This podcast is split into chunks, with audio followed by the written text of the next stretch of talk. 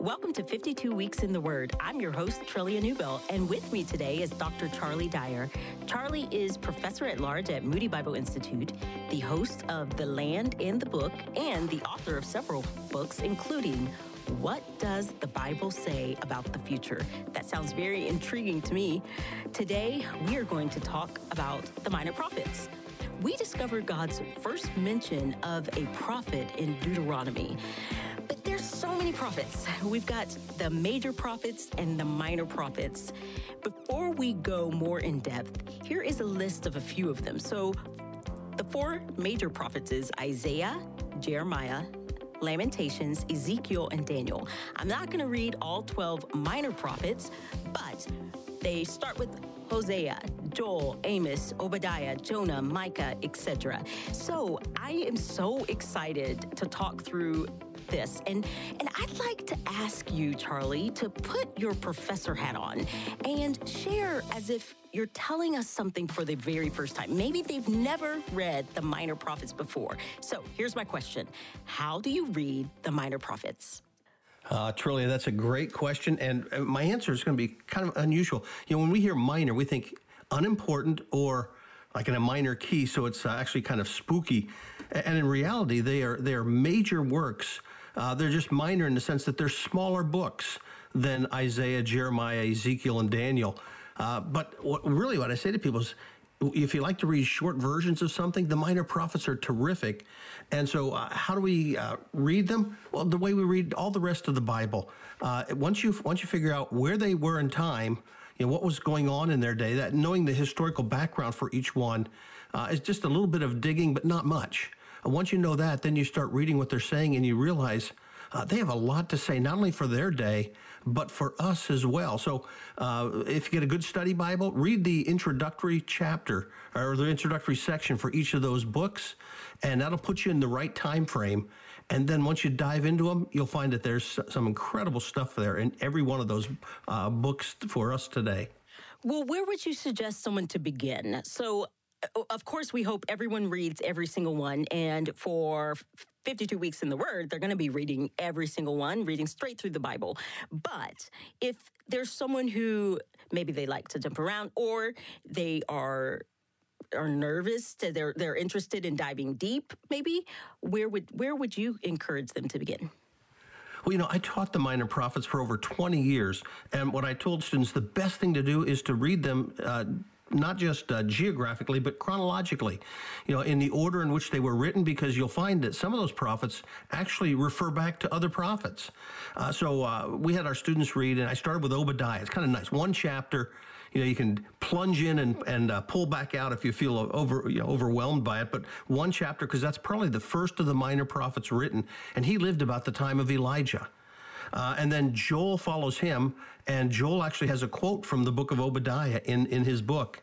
Uh, and uh, you start reading about events like uh, in those books, who were the enemies? Well, the Philistines were. Well, we've heard about the Philistines before with David, and into the divided kingdom, and and we read about the the Edomites, and we've heard about the Edomites before, and suddenly you you realize these people were ongoing problems. Uh, but the prophets wrote not just about them, but they wrote to the people. And then you start moving down to the uh, uh, the eighth century prophets. Well, we know Isaiah; he he lived during the eighth century, but so did Micah and uh, Amos and Jonah and uh, and uh, Hosea. And you start reading and go, man, they, they talk about the same kind of problems. Now it's the Assyrians who are the problem. And then you move to the next century and you have uh, Nahum and Zephaniah and Habakkuk. Well, they lived around the same time as Jeremiah the prophet, and actually about the time of Daniel. And now it's the Babylonians who are the problem. And once you get into that time frame, uh, you start seeing some commonalities, and you and you realize these were real flesh and blood individuals uh, who were called to deliver a hard message in difficult times. And you say, well, it sounds a lot like today. And at that point, the application comes in. Oh, okay. Let's talk about that. How would we apply? Because I don't think people think of Nahum, for example, and, and think, okay, I'm going to apply. So, how, how do we apply the minor prophets to our lives? Uh, well, uh, the first thing we do is we read the prophet because I uh, got to know their basic message. But uh, uh, uh well, and you mentioned Nahum, so let me pick the book of Nahum because it's God's judgment, God's destruction of Nineveh is his message. You know, and that's he's the bookend to Jonah. You know, Jonah was sent to say Nineveh is going to be destroyed, but God spared the country. But it went back into evil, and and finally Nahum says, "No, you know, there's you, you've gone back, and there's a time when God's going to judge. In fact, in, in, times of trouble and defending, uh, we just need to recognize uh, that we can." Uh, uh pause and, and, recognize God will take care of problems in His good time. Uh, he's careful about justice and he, he's careful about uh, uh, applying mercy when mercy's needed. And you find those ju- just repeated over and over again in that tiny book. Uh, so God will hold nations and He holds individuals accountable for how they treat others. And you think, well, that's a pretty good lesson for any age. Uh, and we, we, we don't know when God's going to do that because he's, it says in that book, he's slow to anger He's abounding in loving kindness, but he'll by no means leave the guilty unpunished. And you go, wow, that's that's uh, where we are today. And uh, it's those kind of practical things you find in the book uh, that are trans time. Uh, they, were they were true in Nahum's day, and they're just as true today. You know, that's so good that you talk about God's justice as goodness. And so often we don't equate that. We think it's kind of scary, but can you dive into that? Because a, uh, a, lot of it is about the judgment, judgment, and then him, his mercy over and over and over again. Such a merciful God. That He doesn't. Um, and so, would you help uh, the listener apply? Okay, how can we think of God's judgment when we're reading these prophets? Well, you know, it, it depends on which side of the equation we're on. For some individuals who think there is no God, I can get away with anything uh, it's a reminder and a warning to them that uh, God sees what's going on, and someday He's going to uh, hold people to account. But for others, there are people who are experiencing injustice. Who uh, who who uh, find uh, they're they're not getting the justice, whether it's from our court system, from individuals, from wherever, and it, they feel so discouraged. It's a reminder to them that God cares for them. in fact, the word Nahum actually means comfort. It comes from the word for comfort.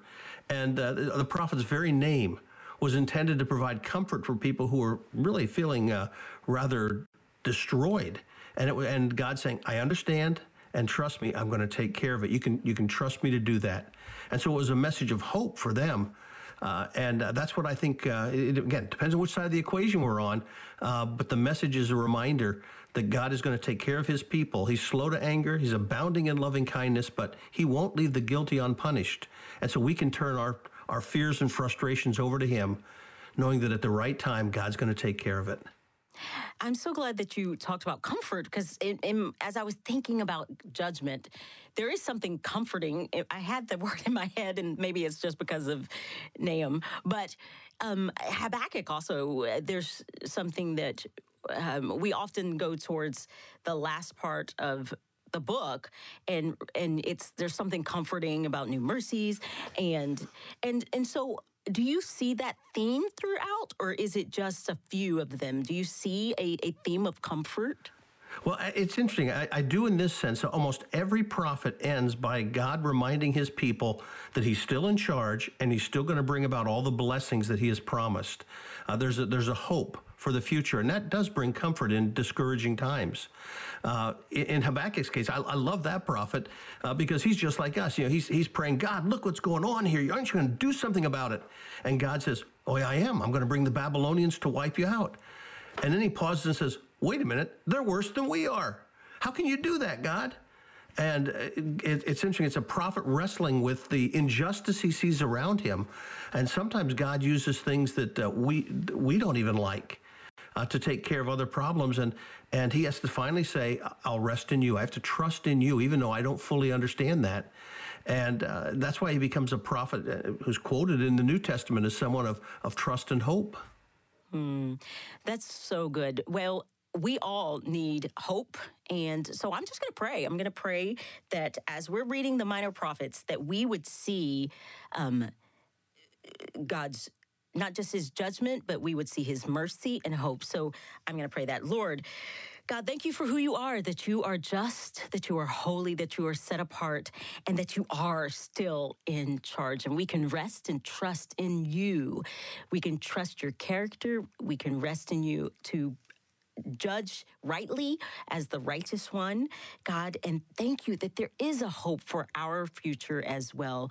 Lord, I I thank you for your word. Thank you that um, that you put these minor, small books in your word for us to learn more about your um, character, your your sovereignty, your your goodness, your grace, your mercy, and your justice. So, Lord, I pray that we would take you at your word and live our lives accordingly.